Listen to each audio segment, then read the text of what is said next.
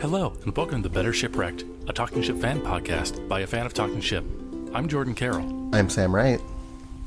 and today we're going to play some Dungeons and Dragons. Okay. Okay, Sam, Yes. what is your character's name?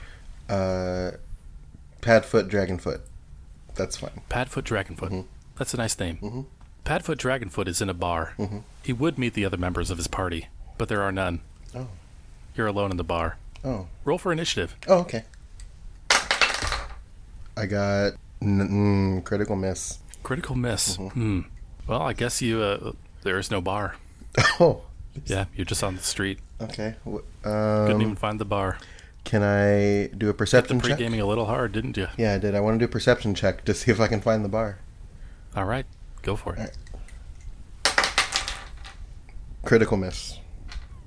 Okay, uh, you are now outside the city gates. Oh.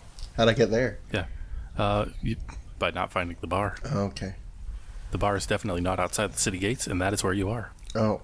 it is getting dark. Oh, no. They're going to close the gates soon. What do you do? Uh, can I go back in the gates? Roll for it. Okay. That'll be a dexterity roll. Dexterity.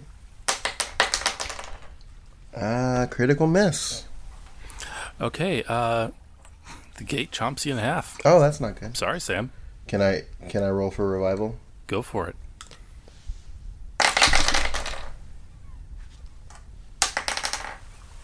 Critical miss. Uh, you, you did. Oh, okay. That was a fun game. That was a really fun game. Well, that's about all the time we have for this week. This has been Better Shipwrecked, a Talking Ship fan podcast by a fan of Talking Ship. I'm Jordan Carroll. I'm dead.